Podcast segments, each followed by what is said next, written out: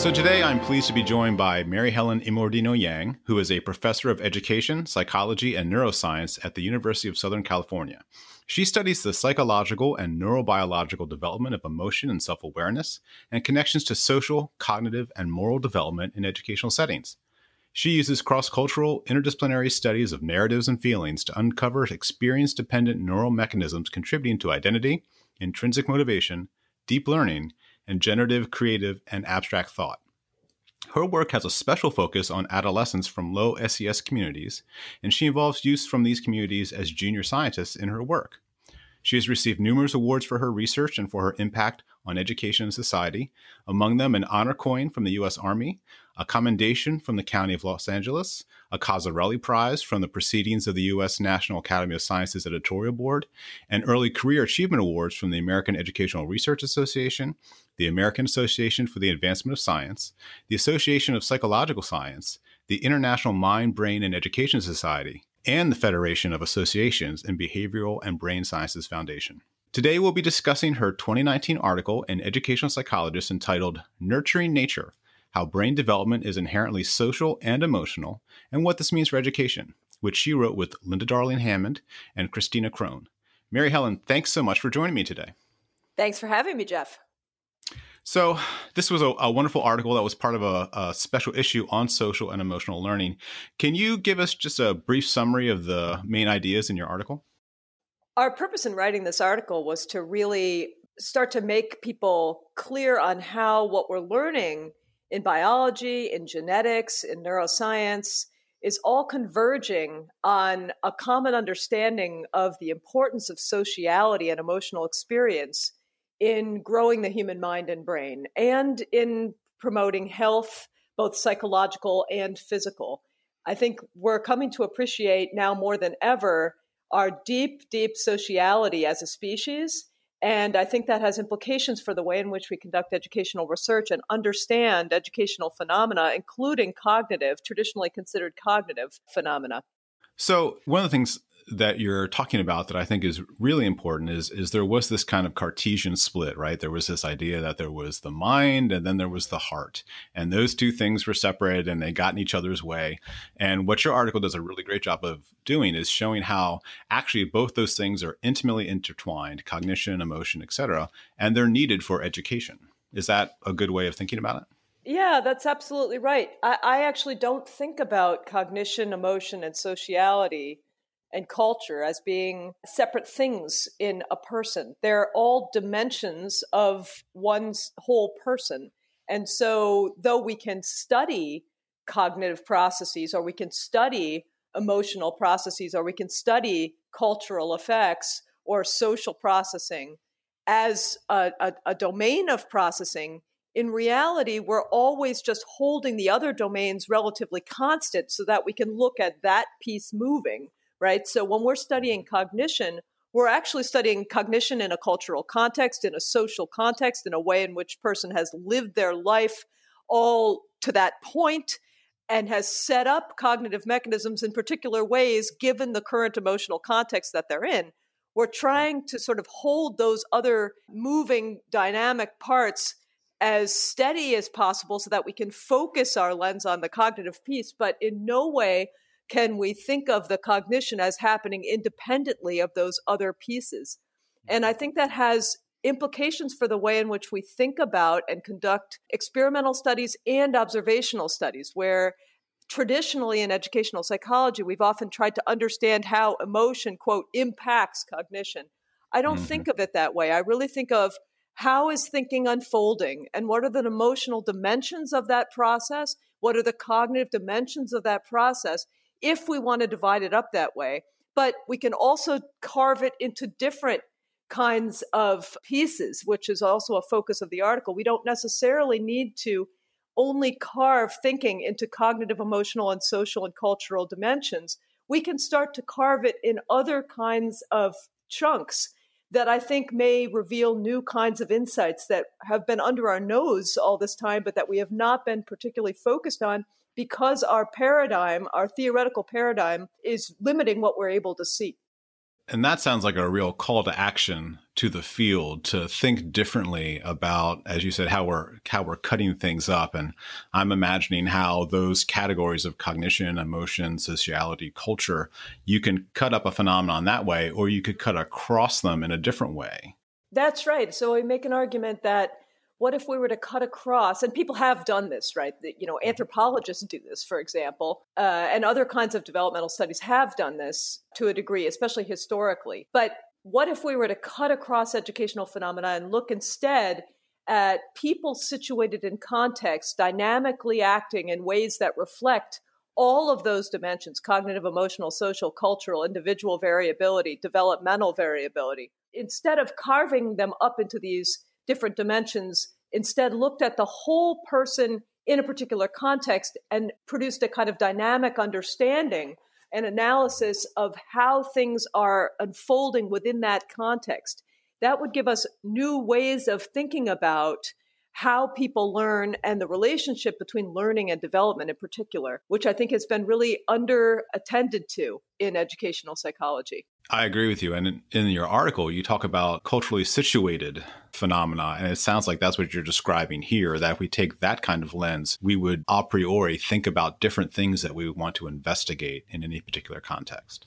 Yeah, that's right. So, what I'm advocating is that we could get new insights by thinking about how a person's engagement in a particular context, their interactions, the ways in which they're growing and changing and adapting in that moment reflect both the developmental affordances that they've brought with them to that point and this idea has been big in the in other kinds of educational literature but not so much in educational psychology the idea that learners come with a kind of font of knowledge that they bring mm-hmm. from their mm-hmm. previous experience and I would really broaden that font of knowledge to also reflect biological and other kinds of growth that that person has undergone given the life that they've lived to that point and the ways in which the learning experience, quote unquote, the engagement in a particular context with all its dimensionality is in turn promoting the future development of the person and the changing and, and advancing of their capacities over time. So it's a much more whole child whole learner dynamic approach, systems level approach to understanding the learning process. Right. And I, I, suspect it is particularly refreshing for people to hear something of that coming from someone who does neuropsychological and neurobiological work. And it does, I think, for me, really illustrate how all those different levels of analysis and all those different perspectives on learners in context are valuable and they and they do tell us something about the way people develop and learn and how to help them do those things more successfully. So I suspect there are lots of people out there kind of cheering to hear such a sophisticated and broad-based approach to what you're doing. And you've written quite eloquently in other work about how learning is intrinsically emotional and social and that it even when someone is alone, there are social aspects to learning. You know, even when emotions may not appear particularly salient, emotion is still a key aspect of learning. It sounds like what you're doing in this particular article is, and, and what you did do in this article really well, is illustrate how that could be conceptualized to advance the field in new ways in terms of its research and even its theories about development and learning.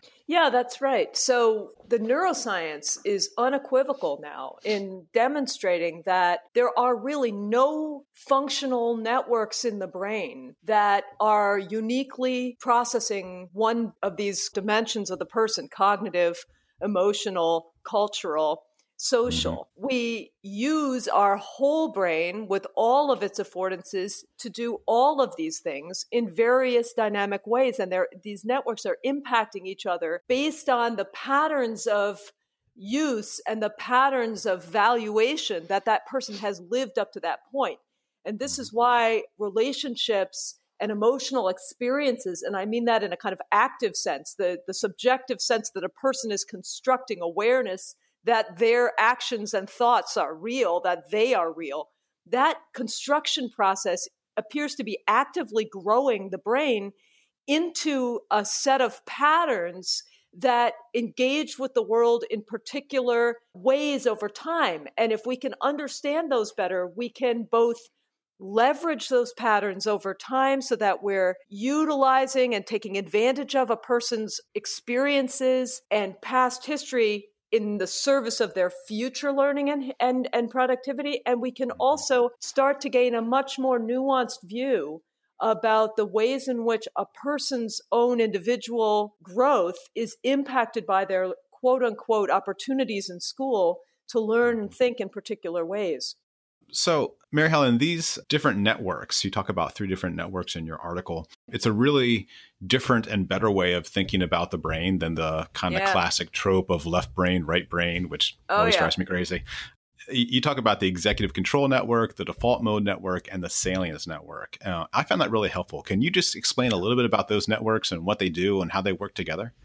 Yeah, sure. So, those three networks are now the subject of hundreds and hundreds and hundreds of neuroscience papers and cognitive neuroscience papers in particular with humans and with other animals. And I was really struck by the fact that while neuroscientists are busy organizing the mind into these networks, trying to understand how our new dynamic tools for functional analysis of the brain are leading us to understand better about the dynamic sort of interplay between different regions in the brain. And yet, in education, that work was really not coming to the fore. So I decided to try to conceptualize what these networks are and do for the educational community. And what you could say is that thinking, in the big sense in which we mean it in education, really seems to be heavily dependent on three major networks, right? And each of these is like a fractal. There's subcomponents of each one, there's different dimensions of each one. There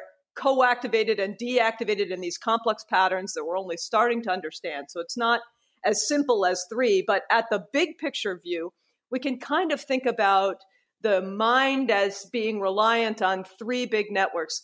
One of these networks is one that we had discovered and uh, is very important for the uh, quote unquote experience of emotion.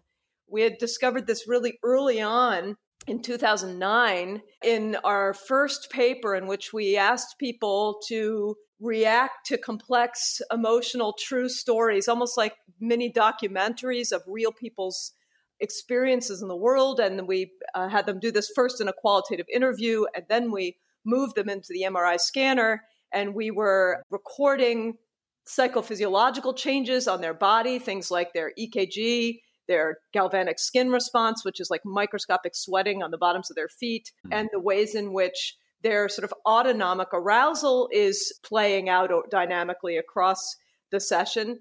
And we're looking at their neural activity changes. More, more, specifically, we're looking at the way the blood is flowing around their brain and the dynamic shifts in that across time, which are metrics for understanding the crosstalk and the sort of oxygen use and activation increases and decreases across the brain across time. And then we're also asking people to report to us in real time what they're experiencing. And by doing that, we were able to start to pull out neural regions or platforms of processing that seem to be really pivotal and important for the experience of emotion. And I mean that for in a really constructive sense, for a person to become consciously aware of what they're thinking and feeling, for them to quote unquote build meaning about it.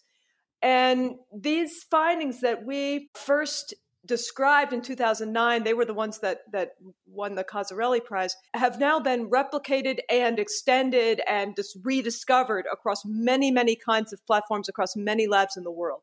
What's important to understand about these networks is that each one of them is co-opting or repurposing regions of the brain that also have what you might call an evolutionary day job that is involved in controlling some aspect of physiological survival and functioning, what you might call homeostatic or allostatic regulation. So it's not like any of the regions in any of these networks are only about thinking. They all also are involved at the same time in monitoring and managing some aspect of bodily physiological sensation, regulation, or behavior.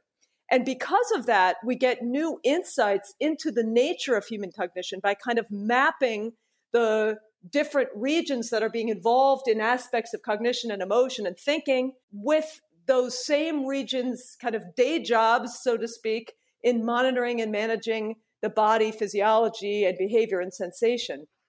Mm-hmm. So the regions of the brain that are pivotal for the quote unquote salience network and also are the platforms for quote unquote experiencing, consciously experiencing emotion turn out to also be the regions of the brain that we've known since the 1950s are involved in somatosensation for the viscera and guts. So basically, these are regions that allow you to feel what's happening in your internal core body, the way in which your lunch is being digested, whether or not your heart's pounding fast, whether you're sweating or if you get goosebumps, those kinds of autonomic responding that reflect internal mechanisms inside the person are also being mapped on these regions. And some of these regions are involved in direct visceral somatosensation, like feeling your heartbeat thumping when you run up the stairs or feeling that your lunch doesn't agree with you, right?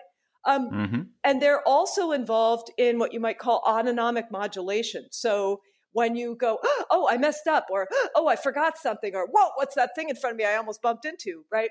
that kind of like, whoa, watch out sort of response that is at once cognitive, right? You have to recognize something in the environment and and simulate some possible future from that, and is autonomic, right? You're readying your own physiological state for action of some characteristic kind. That mm-hmm. region turns out to be, in a network sense, a kind of pivotal switching point for attention, engagement, and kind of valuing in cognition and thinking. So it's at once affective and cognitive. You can sort of start to see now why those two things are uh, silly to be pulled apart. They're not apart in the mind or the brain. And that switching station can drive people into two main modes of thinking, right? And I use the word thinking because I don't want to say cognition or emotion. They're both, and thinking kind of encompasses both of that thinking slash feeling. One of those modes is heavily managed by the so called Central Executive Network. These are networks that are involved in modulating and regulating and planning and perceiving actions.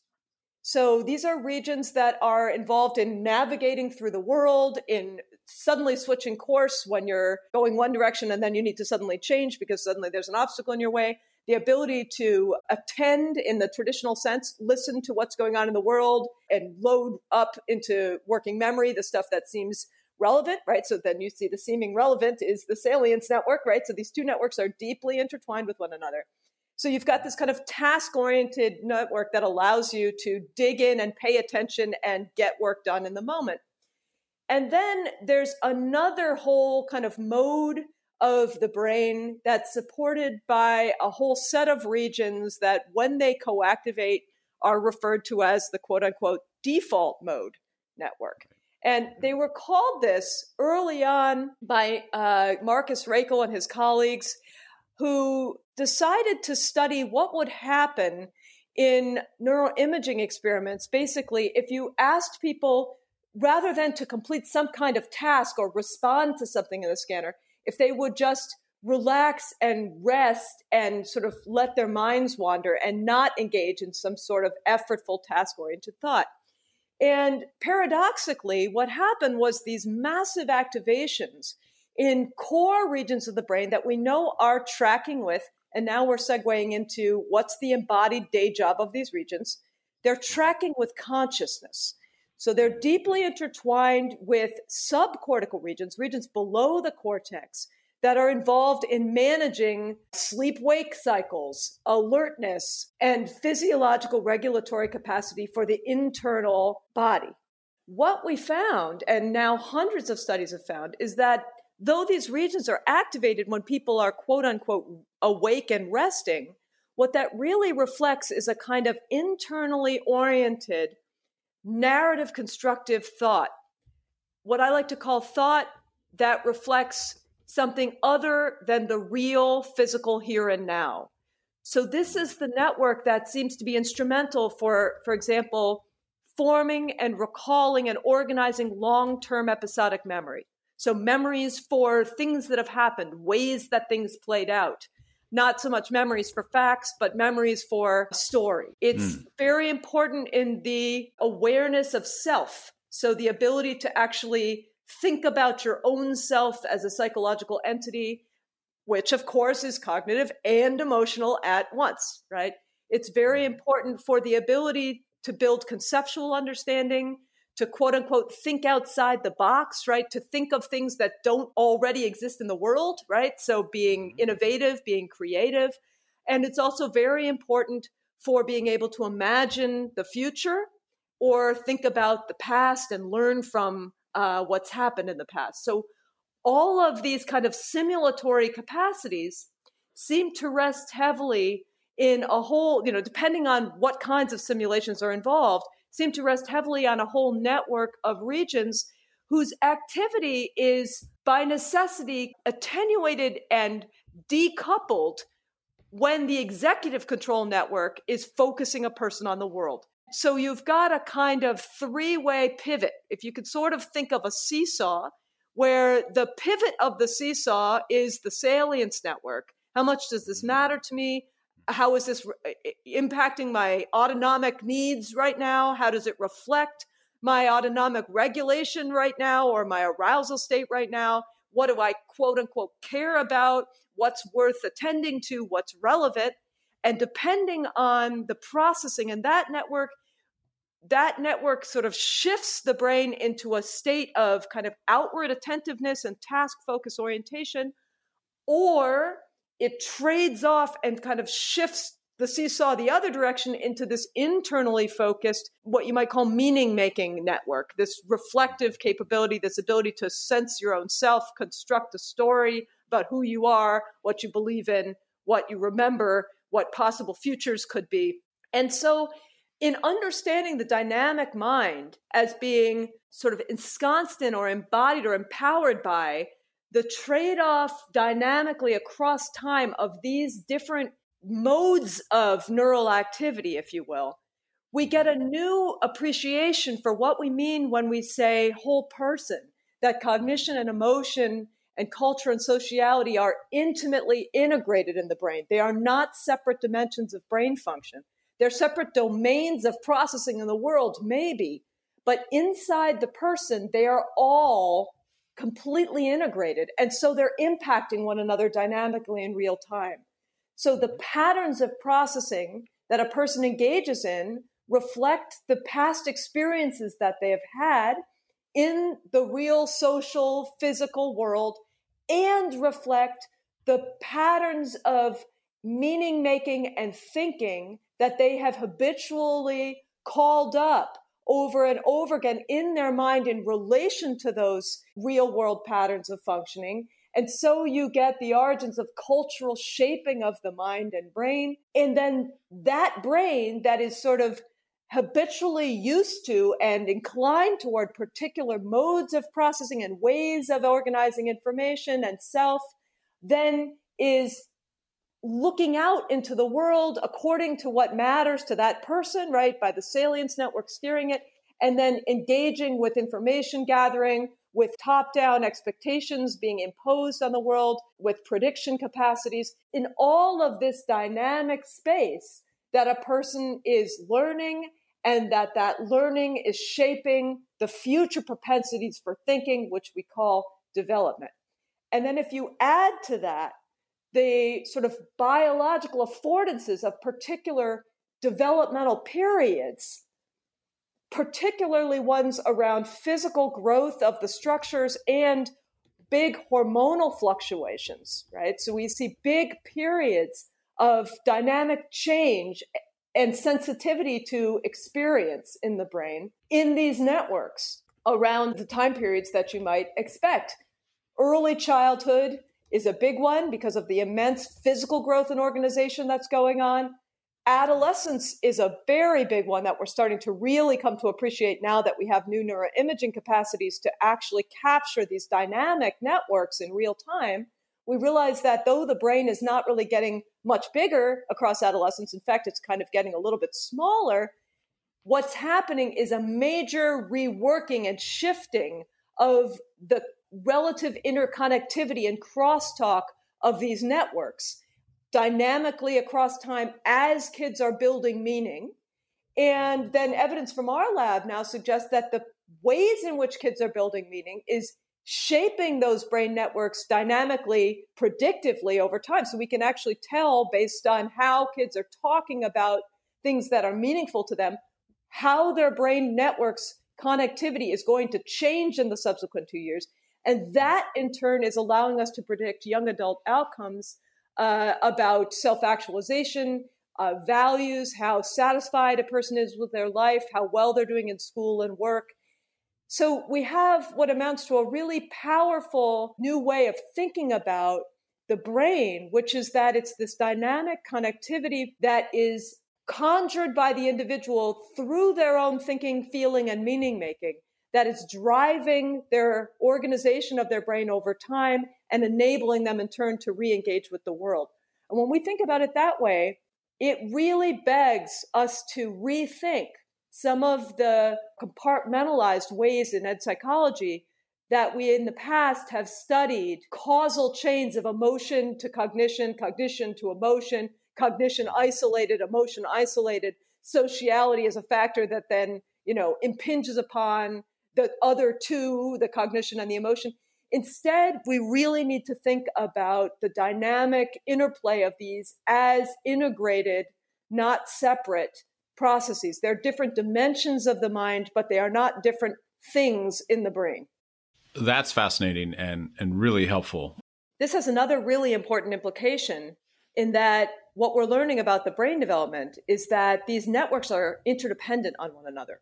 So the development of one network, a person's ability to, for example, become attentive to the world quickly, is reflecting certain kinds of experiences. Sometimes those experiences are maladaptive. Kids in unsafe situations are learning that they really need to maintain their outward vigilance, and that trains up their brain to expect dangerous things in the world. And we can see now how that kind of experience would shape not just the person's vigilance and salience detection, so to speak, but also the way in which that network is, is dynamically toggling to outward attention or inward reflection. So, a kid's ability to attend to the world in the sense that we mean it in education, to listen to their teacher, to absorb instructions, to figure out what's going on, to focus on their work in a, in a regulated way, is intimately dependent upon their ability to also build internal reflection in the default mode network and the way in which their salience network has been tuned over time based on their social experience. And so, what it helps us also understand is that kids' outward attention, their inward reflection and sense of self, and their emotional safety and feelings of sort of relevance and belonging are intimately intertwined in the way in which these networks develop and the way in which they dynamically shift to enable modes of thinking. So we really start to appreciate how a kid's whole experience is setting them up to be able to think in particular ways, even in academic contexts. The interdependence of the whole child experience with the quote unquote academic learning. And that's really helpful because, you know, as you described it, we have these three networks and how they activate one another and how we shift among them can be influenced by the cultural situated nature of our development over time and that the predominance or prevalence of those networks and how they are enacted can change based upon that and that's that's really helpful. And it changes throughout the lifespan is the evidence. It, it's especially plastic during particular developmental periods which are as i mentioned the ones that are associated with a lot of hormonal changes or physical growth like early childhood across adolescence. But also uh, evidence suggests other periods of huge hormonal adjustment like the transition to parenting is also a period of immense plasticity in the brain and what's also important for educators to understand is that these time periods of plasticity are both windows of opportunity for education to help kids and young adults rework these networks for new capacity building. But they also have a downside, which is that these are periods of immense vulnerability. These are periods in which a person's experience and growth is especially dependent upon the cultural, social, emotional, and cognitive context as they perceive it. And so these are periods which deserve special attention in education. And that's a really critical point. You know, as an aside, I'll say that I, I certainly felt very vulnerable in my transition to parenthood. So it doesn't surprise me that you said that. Um, right. You talk in the paper about how there are lots of positive things that can happen with adults and in communities to help children continue along a positive social emotional learning trajectory. But there's also some real problematic ones, as you mentioned, things like toxic stress and stereotype threat, discrimination, opportunity, and resource gaps. And it sounds like we need to do a better job of thinking about how those things can shape the way people respond, not just in the moment, but throughout their development. Yeah, absolutely. So we know that people's cognition, emotion, you know, whatever dimension of thinking people have been focused on in a particular study are dependent upon context. We know that, for example, a person's quote unquote cognitive ability is impacted, either bolstered or lessened by their own subjective experience of the meaning of that context, right? This is the reason why things like stereotype threat and lack of belonging uh, or identity incongruence are such powerful impactors of quote unquote cognitive ability in the moment. And by appreciating the cumulative nature and the sort of habitual pattern like driving of the growth of these networks, I think as a field, we can start to really think in new ways potentially about how a person's own affordances are adaptations. Their brain development represents the ways in which they have actively adapted to function what they would consider optimally in a certain set of circumstances, which mm-hmm. does two mm-hmm. things. Mm-hmm. It gives us a new appreciation into the variation that kids bring to school based on the kinds of lives they have outside of schools. And it also, and I think this is the key thing, helps us to overcome the kind of traditional deficit perspective that's been present in the field, mm. where mm-hmm. we focus on kids who do well on the tasks that education has decided a priori we value at the expense potentially of thinking about what are the strengths, what are the adaptations, what are the possible affordances that kids who do these tasks, engage with these tasks differently, may bring to those tasks. So it really dismantles the fundamental underlying assumption that certain ways of doing things are better than other ways of doing things. And we start to instead think about better, quote unquote, as being better in a particular cultural context.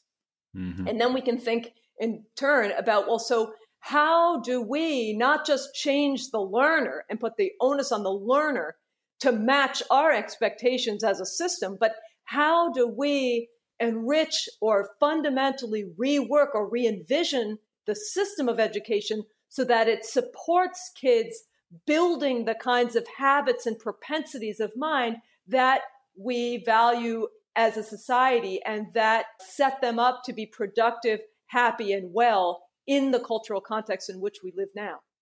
Hmm. That's incredibly important. Uh, so it does really sound like you're arguing for a very culturally situated idea of resilience, for example. Resilience isn't just persisting through particular challenges, but some kids that may have been labeled from a deficit perspective actually were incredibly resilient given the circumstances and the cultures in which they found themselves. Um, Absolutely. Um, regardless of, you know, their their behavior in the moment might be labeled a particular way, but it could be that they, they're incredibly resilient to have gotten to that point. Um, That's right. And I think it really, I mean, and I'm not the first person to have said any of this, but I think it really also speaks to, you know, the labeling of behaviors as being a two sided process. Behaviors happen in context. So, what is it about our context as a school, as a classroom, that is precipitating this person engaging in these ways, which may be maladaptive in this context, but are adaptive in other ways?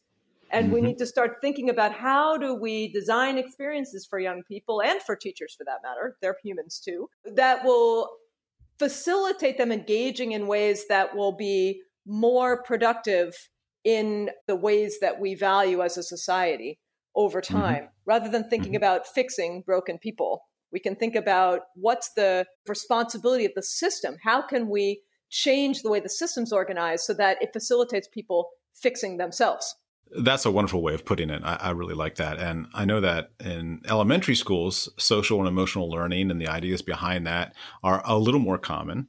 Um, right. But you've you've argued in the paper and elsewhere that our current approaches to teaching and learning in middle school and high school they're not really developmentally aligned with adolescents' needs and with what you're talking about in terms of helping people better adapt to and thrive in environments. And so, what would developmentally appropriate middle school and high school teaching and learning look like, given your perspective? Yeah, you're absolutely right. So I, I think, especially starting with little children, like preschool, you know, we know how to do preschool well because it's absolutely impossible if you don't engage with the emotions, the mm-hmm. social mm-hmm. demeanor, right? The full experience of the child that you're going to learn, quote unquote, anything academic or scholarly in a preschool context. So it's kind of in your face in the sense that we can't pretend like the emotionality and the sociality and the experience of the person isn't dependent also on the context. But by the time we get to older kids, older kids are better able to compensate for the weaknesses and bad design of the system, so to speak. Although not all of them, right? So in that sense, this is where my one of my mentors, David Rose, uh, who was the inventor of UDL, you know, used to call these kids who get into trouble in middle and high school the quote canaries in the mine. When they mm. can't manage in our educational settings, it tells us there's something wrong with the design of our educational setting, not something wrong with the kid. Right. And so if you think about what our biological and cultural and social growth is expecting around the transition into adolescence and the trajectory across adolescence into young adulthood, what kind of input are our genes expecting? They're expecting to be triggered and turned on and turned off by patterns of culturally situated engagement in relationships. And they're expecting that emotional experiences, as the person subjectively constructs them, will be the pivotal sort of driving, organizing force around what matters, what feels relevant, what I bother thinking about, what doesn't matter, what isn't close to me, what isn't worth thinking about. And if you think about that subjective experience of the person as the ground zero for brain development, which we're finding out now via genetic and epigenetic studies that we outline in the in the paper, it seems to be then we really need to take seriously what are the subjectively perceived experiences of our middle and high school children in the institutional settings which we designed for them. And mm-hmm. I would argue, and many other people I think would agree, right? I'm not the first person to have said this either, that you could hardly think of a less socially, emotionally engaged, relationship focused, developmentally appropriate design for learning experiences than our traditional didactic model of middle mm-hmm. and high school. yeah. Right.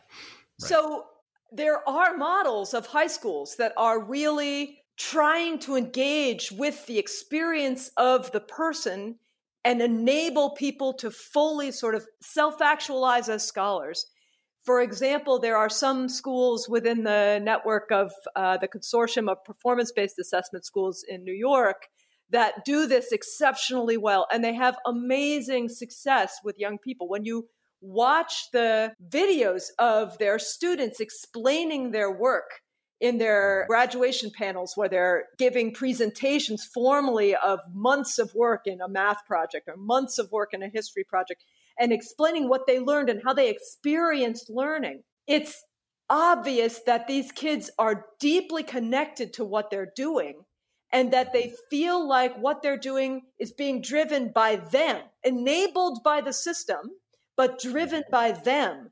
And that is an immensely powerful way to grow the person. And we're also finding the person's brain. Why does it matter to grow the person's brain? Because it's the brain they take away with them into the future that's organized in particular ways to help them deal with new challenges that come along.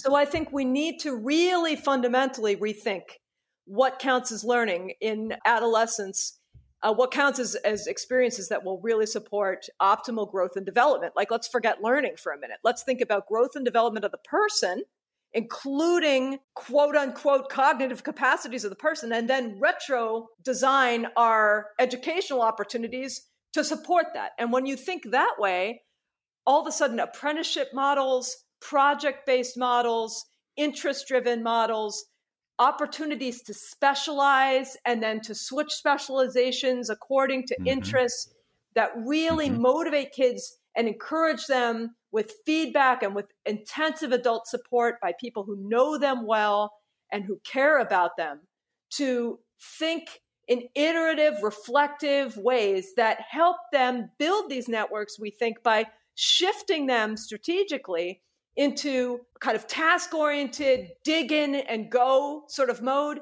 but also allowing them the space, empowering them with opportunities to notice why their work matters, to subjectively experience that powerful sense of relevance that they construct, and then to shift iteratively into this more reflective place where you tell yourself a story about why this matters, what the possibilities are, how this reflects what you've learned in the past, how this helps you make predictions about what's possible in the future. And out of that comes things like curiosity, creativity, hopefulness, purpose, right?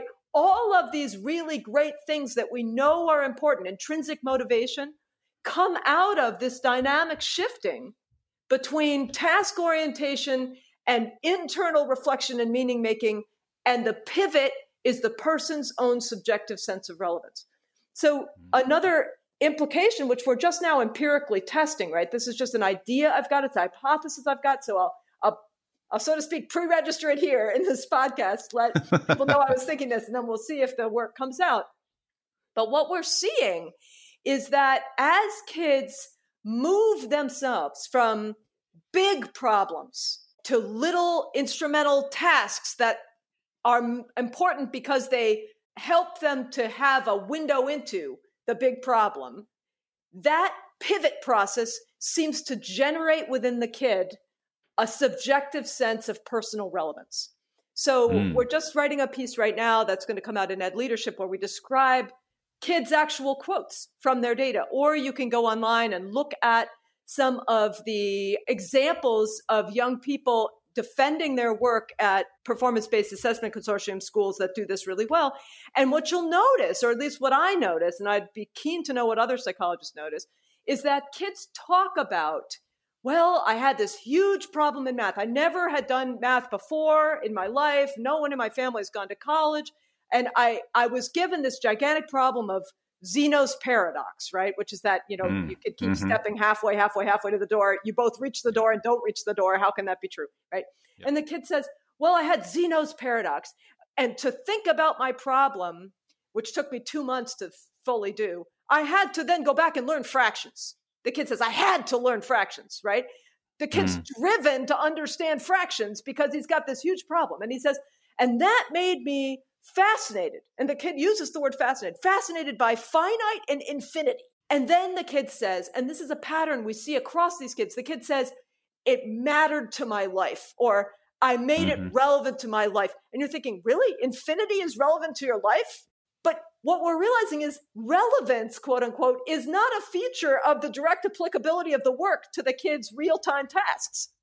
Relevance is a subjective experience of meaning of a particular sort constructed by the person. It feels relevant, we think, because there's something potentially in the neurological shifting between task oriented focus, driven intrinsic motivation to study the small thing and to perfect that skill, fractions in this case, and the shift via the salience network platform into these more dynamic states of big storytelling around what does this mean? What's the big picture? What's possible? What happened last? What's going to happen in the future to me? Who am I? What do I feel like in this moment?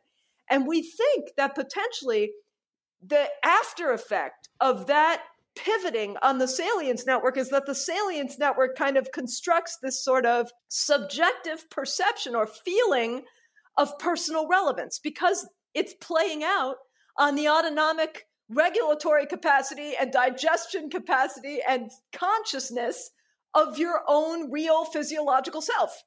Mm, and mm-hmm. so relevance becomes something that's constructed by the person rather than something that we design into the task. Instead, we design the context of the task so that people can construct relevance. And that's a big shift, I think, in education. Rather than thinking about what do we give kids, thinking about how do we enable kids to build something for themselves. And mm-hmm. we think it's in that building for them, for themselves that they construct intrinsic motivation and meaning and that they actually grow their brains. Well, that that makes perfect sense, and that was a really beautiful example of of how to think about middle school and high school education differently. And I, I really appreciated your example because uh, when I encountered Zeno's paradoxes in college, it broke my brain.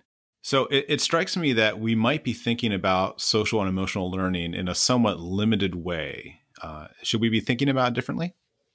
Yeah, I think you're absolutely right. So, right now, most of the work on quote unquote social emotional learning focuses on the social and emotional regulatory capacity people build, which usually means their ability to down regulate inappropriate negative emotion. And maybe in the best scenarios, it also means their ability to upregulate positive social interactions.